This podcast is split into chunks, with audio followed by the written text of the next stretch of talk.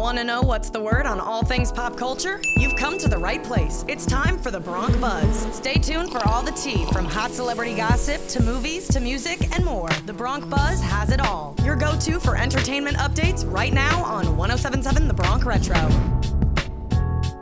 You're listening to The Bronc Buzz, your daily dose of celebrity gossip, entertainment news, and pop culture on 1077 The Bronc Retro, WRRC2. Just nominated for two 2024 Intercollegiate Broadcasting System Media Awards, including Best Online Streaming College Station and Best Auto Writing Announcement.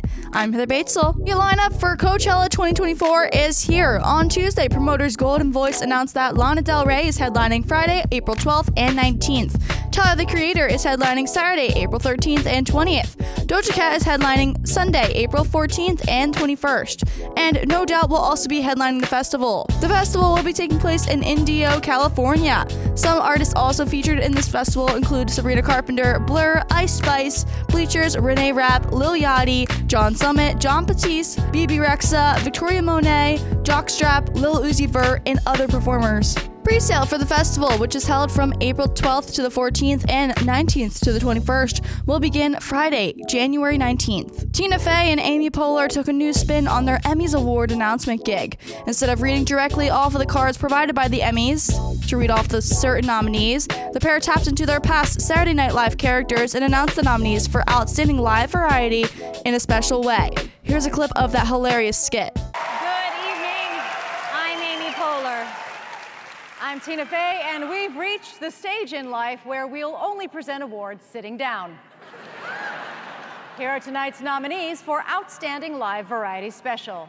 Elton John Live, Farewell from Dodger Stadium. Now, I can't speak for Elton, but he got to be excited about that.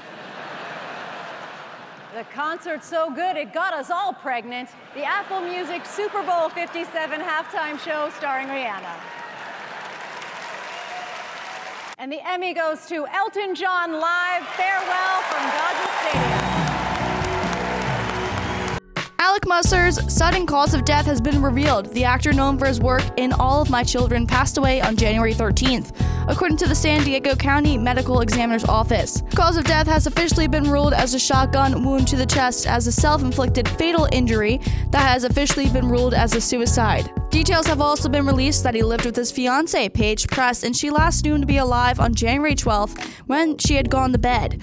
On the morning of January 13th, she awoke and found him slumped over with his self inflicted wounds and called 911, where they responded and confirmed his death.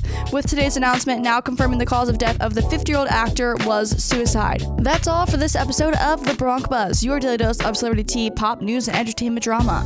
On 1077 The Bronc Retro, your 2024 IBS Media Award nominee for Best Online Streaming College Radio Station in the nation. Stay tuned to WRRC2 for the tea on If We Win. Live from The Bronc Retro, I'm Heather Batezel. We hope that you've gotten your daily fill of movie, TV, music, pop culture news, and more. But if you've missed What's the Word with the Bronc Buzz, check out all entertainment reports on 1077thebronc.com slash Bronc Buzz. Now back to the classic hits of the 50s, 60s, 70s, 80s, and 90s on 1077 The Bronc Retro.